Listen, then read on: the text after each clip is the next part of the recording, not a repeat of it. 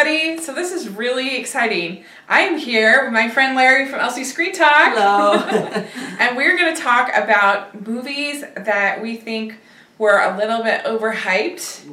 And we're not talking, like, these are solid movies for the most part. They're not terrible. They're good. They're entertaining. But, like, they sort of billed as sort of masterpieces or the best of their genre. There's a lot of hyperbole. We're talking about hyperbole here. Yeah. And hyperbole can really sink a movie. And, you know, when it's good, it's entertaining. But I just didn't think it was, like, amazing. And so, yeah, we're going to talk about that. And we have our top five for 2017 so far. So, I don't know if your list was in a particular order. Mine is not. No, mine is not. I'm just kind of listing the five that came to mind. Yeah. So, my list is also kind of a mix of the average moviegoer and, like, general audiences. Yeah. As well as, like, people proclaiming it's this masterpiece. These, like, film auteurs, whether online or in my actual life. Yeah. So, I'm going to go ahead and start off with probably the most recent one, and it definitely falls into that film auteur snobbery, and that's Mother. I really just think that Mother has been very divisive, so the general audiences haven't taken to it at all. Yeah, but I think that's the score. That's made the, like, film community double down on their, like, defense and, like, praise of Mother. But really, I don't think it's as smart as it thinks it is. I don't think Aronofsky crafted the film well, and the narrative just falls apart. And if you look at any of these allegories, and if you challenge them even a little bit, they start to fall apart really easily.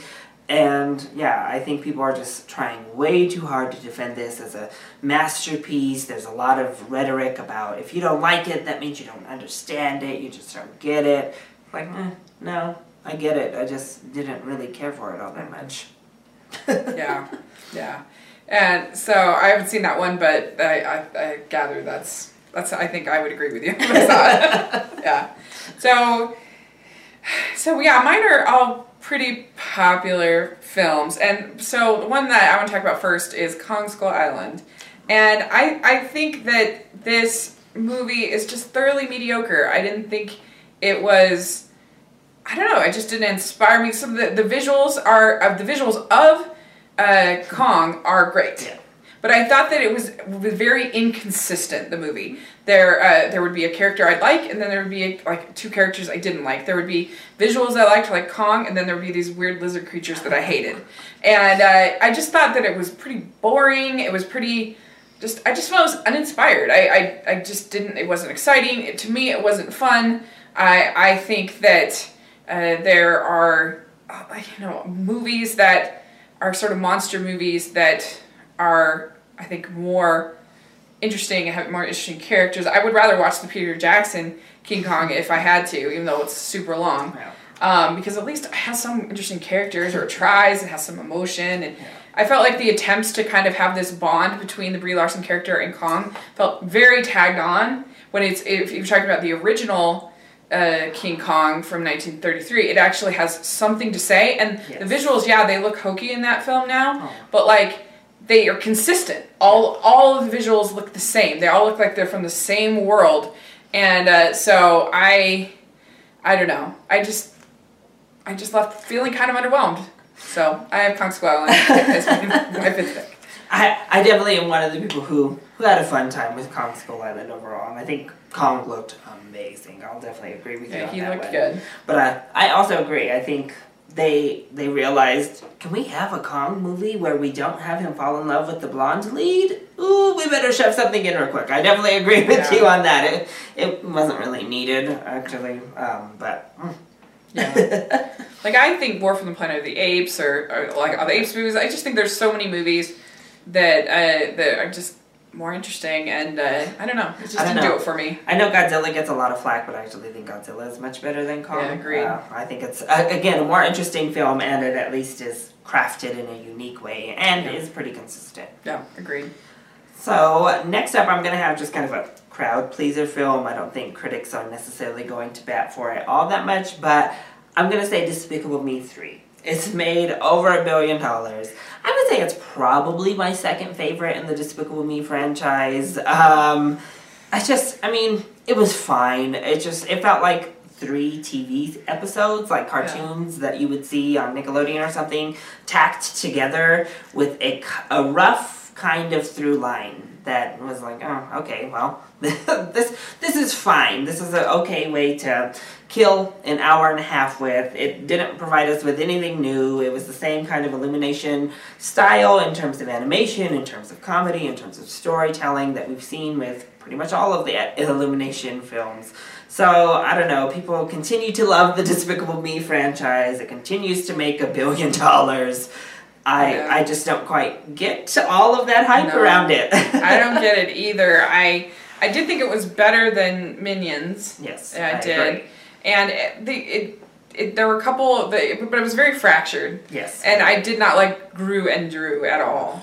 They were very annoying. Can we just focus on the little girls? Like, her storyline with the unicorn was, like, by far my favorite thing. The Kristen Wiig character bonding with the girls. Yeah, that was actually pretty good, but it was just wasn't serviced enough. And I thought the Minions, for once, actually made me laugh. It's because they were used very sparingly. Very sparingly. And they sang the Modern Major General from Pirates of Penzance. And that was funny. That was actually funny. I was like, I'm laughing at the Minions. It's amazing. But yeah, it was thoroughly mediocre. Yes. The next one is one that a lot of people really loved, is Split. And I am not an M. Night Shyamalan fan, and I feel like people sort of bonded with him, and he's just one of those directors that people like Tim Burton. We were talking earlier about Tim Burton. Like, people bonded with them, and they're just, like, rooting for them in this way that, like, for some reason, other directors like George Lucas or don't get that kind of, like, we're pulling for you, M. Night. And the thing that I didn't like about Split is because I felt very uncomfortable about the rape subtext to the film. The idea that, like, the one character was somehow more pure than the other two girls because she'd experienced multiple childhood rape, and that, like, that somehow made her more worthy to, like, you know, that made me really uncomfortable, and I really didn't like that. And also, like, I was slightly uncomfortable with sort of the way that the mental illness was handled. I mean, I think that's probably being oversensitive because, you know, it's not like people are looking to Split for, like, a correct portrayal of a mental illness. I get that. But, like, it really did, there was more the rape subtext that I just thought, ew, this is, ew, I didn't like it. And it's certainly, there's good acting in it, and I get it, you know, but I'm not a big fan of M. Night Shyamalan in general, and I don't really love Unbreakable that much, so, like, the twist didn't do much for me to sort of excite me, and so yeah, for me, I would say Split. Yeah, I was one of the ones who enjoyed Split quite a bit. So, but I will say, especially I've noticed it a lot this year with a few different films. The mental illness depiction has not been positive at all. I don't think we've gotten a good mental illness depiction. This film, I am going with Alien Covenant. So it has a high Rotten Tomatoes score. And again, this is more, I think, the film community. I think people at large kind of didn't seem to feel one way or the other about it. A bunch of people I know hated it. It didn't do great on the box office. But again, I feel like critics and this type of film community really have kind of tried to defend it as a misunderstood kind of masterpiece of film, which, honestly, it baffles me. Honestly, I left that film like, are you kidding me? And especially with how harsh the Alien fan base was toward Prometheus and how much they really kind of, like, didn't like that film at all. The fact that they're now turning around and defending Alien Covenant, which goes down that same path as Prometheus, but in my opinion, doesn't accomplish it as well as Prometheus when talking about creators and creationism and trying to go into all of this, like, different intellectualism. I'm like, oh, can we just get an alien film? Like, for the first third or so, it's really good. Like, when they're in full-on horror mode with those aliens, it's so good. But then we get explanations on where the xenomorphs came from, and it's like, nobody asked where these xenomorphs came from, and nobody wanted them to be, like, genetically modified creatures. Can't they just be aliens? Like, I don't understand. So, I don't know. I don't get the hype around Alien Covenant either. I think it's, honestly, I think it literally is just because Ridley Scott is bad. And I I feel like he's kind of in that category too. He went so far off the rails for a while, and he's a legendary director that he got to get Alien back, so people feel the need to praise it as some underappreciated masterpiece when really. Yeah. I did not see Alien Covenant because it's like the director had said, Ridley Scott had said that it's a hard R, and I'm like, if it's got kind of if most people I know didn't like it, I'm not gonna step out of my comfort zone for that. So this one is one that was very beloved, but I feel like it's already kind of being forgotten a little bit. But I did not respond that well to is Guardians of the Galaxy Volume 2. And it's not a horrible movie. Again, these aren't like horrible movies, but I don't know. I just felt like it was such a mistake to break up the team. And they basically created a family by the end of the first movie. And all of their personalities kind of meshed together to create a really fun group that one character would be sort of sarcastic, one character would be more deadpan, and one they had all of these different personalities that together really worked. Whereas when they split them all up, to me, I felt like I started to get annoyed with the character's shtick. I'd be I've had a lot of Rocket, or I've had a lot of Drax, and then they would go away from him for a long time. And I thought that some of the subplots didn't really work at all. I didn't think Nebula and Gamora worked at all. I was not a big fan of Ego. And that's right, Ego, right? Yeah. Planet. I thought that it was so just ridiculous and so over the top, and that she's and I guess his whole plan is to be completely alone. He's overtaking all of these worlds and. I don't know. It was I just thought it was very lame. I knew that he was bad from the very beginning. It was obvious. And there was supposed to be this big reveal, and then they there's this emotional moment where Peter's trying to defend his mother, and you see David Hasselhoff there, and it's what? I don't know. I don't know. I didn't think the soundtrack was as good. It was just very underwhelming to me, and so yeah, for me. The Guardians of the Galaxy Volume 2, and I love the first one, but I just really, I don't know, I was really disappointed by it. Yeah, I definitely agree. It's made a ton of my list as one of the most disappointing, if not most disappointing, film to come out of 2017. That script was a mess. Yeah. They just tried to shove so much, so many different stories into there, and it's oh. And they work together as a group, but not individually, I don't think. No. Yeah. This one is going to be Beauty and the Beast. Yeah. So Beauty and the Beast, I think just everybody I know in my personal life loved this film. I think there was one or two that were kind of that was fine, like me. That's pretty much where I was. That was fine. I didn't mind it. I didn't hate it. But I certainly didn't love it and didn't think it was amazing. But most everybody else, all up and down my Facebook feed, as soon as they saw the movie, were just oh my gosh, favorite movie ever, so amazing. And I just kind of was sitting there oh, I didn't think so. But I think it made okay adjustments to the film. I thought some of the backstory with Belle and her mom was okay. I certainly didn't think it was bad. I thought some of the development with Gaston and especially LeFou, I thought actually was a character. But I feel they solved plot holes by creating new plot holes. Oh yes. Why would Maurice not tell Belle about her mother? No, it's not true. Dying from the plague is some kind of STD or something that. It makes no sense, and that book was horrible. What were they doing? I have a lot of issues with Beauty and the Beast, but my main problem with, and it's actually on my list as well. My main problem with Beauty and the Beast was the singing. I just didn't like the singing. Well, That's the big part. It wasn't very good, and so that was my biggest problem. Yeah, I was Emma Watson. I thought she was actually fine as Belle for an actress. I mean, she certainly looks the part. If you were to imagine somebody who looks like Belle, I mean, Emma Watson certainly fits right in. But, oh, no. That singing voice, I really wish they honestly had just gone the route of the old ways and had her lip sync to somebody else's voice. I agree. I really think it would have worked better. It would have made her seem better, especially because in Belle itself, she's singing amongst a chorus, and the chorus sounds great behind her and, around her as they all sing. And then she comes in with this, like, auto-tune.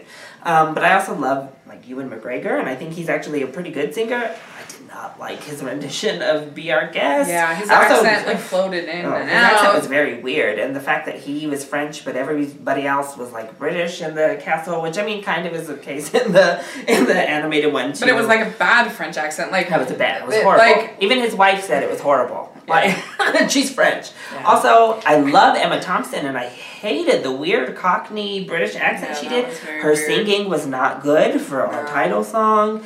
The staging of Be Our Guest was not good. Like, they made it... I understand, like, they were rusty because they hadn't entertained for a while, but having them, like, falling off the table and, like, making a fool of themselves, I was like, no, it's supposed to be a grand, big musical number. Yeah. Like, so, overall, Beauty and the Beast just... It was fine. I wasn't, like, angry watching it. I didn't, like... Yeah, it was no Maleficent, but, like, it was... I gave it I gave it a C+, so it was, like, barely positive, but, I don't know. I just... I have a lot of issues. Come on, this is a movie that I gave a B to, and people are treating it like it's a masterpiece, and it's an A+, and it's so great.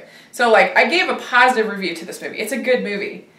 But I just don't think it's amazing is Baby Driver. I think that Baby Driver is solid. I think it's entertaining. I think it uses music really well. I think it's very well edited. But I don't know. I just... It's not one I've thought about, really, since I saw it. It's not one that stuck with me. I just don't think it's a, like, a masterpiece of the year. Or even beyond that. Like, people are treating it like it is just... one of, I don't know, like, I just feel like it's a fun, it's sort of what Fast and Furious should have been, just a fun, entertaining, sort of heist-type movie with some good songs, and, but it gets really wackadoodle at certain points, like, it totally, like John Hamm is like, is indestructible, basically, in that movie. And you really do kind of, I hate the phrase, you turn off your brain, but you kind of do it in that movie because, like, some of these heists, you're just like, there's no way. Like, if you really start to overthink it, like, how could they get through there? And I didn't really like either of the female characters in it. I felt like Lily James' character was just sort of the naive ingenue. Like, she should have asked way more questions, and I did not buy the ending, really, and I thought that the, you sort of had the sweet ingenue, and you had the tough, kind of tough girl, and in the John Hamm girlfriend character, and so I don't know. It is a like I said, it's a brave pick because I'm sure we got lots of flack for it, but I don't know. I just think it was entertaining, but not like amazing. I can't comment too much. It's in my top 5 movies of the year, so I don't have much to say on that one. So I just didn't buy that she would wait all that time for him, that she like, the ending I didn't think worked. In my review, actually, that was one of my negatives, is I did not like the ending at all. Like, I thought they just did a really weird, wrap-it-up, like, happy fairy tale ending. It was... no, the ending did not work. Yeah. My final overhyped pick is going to be Spider-Man Homecoming. So, I left Spider-Man Homecoming... Alright, I thought it was a fun little Spider-Man movie. I didn't love it, I didn't hate it, I just kind of was there with it. And then I get online and people are just saying, you know, it's the best Spider-Man movie ever. It was the #1 superhero movie of the year. Some people are ranking it, like, as their #1 movie of the year, which, obviously, I'm glad you liked it, and I'm not going to say much about your favorite movie of the year. I guess I'm a little bit jealous because I wanted to really love this movie, and I ended up just liking it. I felt it was a little bit too conflicted on whether it wanted to be a small, contained film, and then you had that Marvel influence where it needed to be big and it needed to expand. And I don't think it quite struck the balance as well as it could have. And I just don't think it really did anything fantastic to warrant it being... ranked as #1 or this masterpiece. I don't think it did anything as well as Spider-Man 2 to become the new best film in the Spider-Man franchise. I think overall that's just a superior film, period. And then they shackled Michael Keaton. That's such a thing. Like, he had a couple of really good, like, wonderful small moments. And then every other time he just kind of did nothing. But even I think he's been way overpraised because... He's not bad. He's good. He's fine. He even has some really chilling moments, good moments. But like, I don't. People are saying he's the best Marvel villain ever, more than Loki, which I think is crazy. It's crazy. I think so too. Like, again, Michael Keaton's one of those people that like people just love him, which is great, and he's a talented actor. But like, I don't know. It's just an interesting thing. And I thought that I knew you were going to talk about Spider-Man Homecoming, so I do think the hyperbole was strong on it. Yeah. I think, but I enjoyed it. It was solid. I think if I was a teenager, I would love it. And I actually loved, that's what I think that's what I wanted more of. I wish we had just stayed at a smaller film. I wish they had been able to just go small. Because I loved the interactions with the characters, and I thought as a teen movie, it worked really well. But on the same breath, I wish it had been bigger in the sense that we didn't see hardly any Spider-Man being Spider-Man. Yeah, like swinging through the city, you know, kind of thing. There's very little. It's like, and they took away Peter Parker, like so much of Peter Parker because Tony Stark has to be involved. Yeah. And they also replaced Uncle Ben and everything Uncle Ben means to the Peter Parker character of like inspiration and male role model with Tony Stark, who's in there like hitting on Aunt May. Like, I don't know. The thing I liked about that, but I liked that Tony was back to his old sort of ways, which like the last three films, he's been very...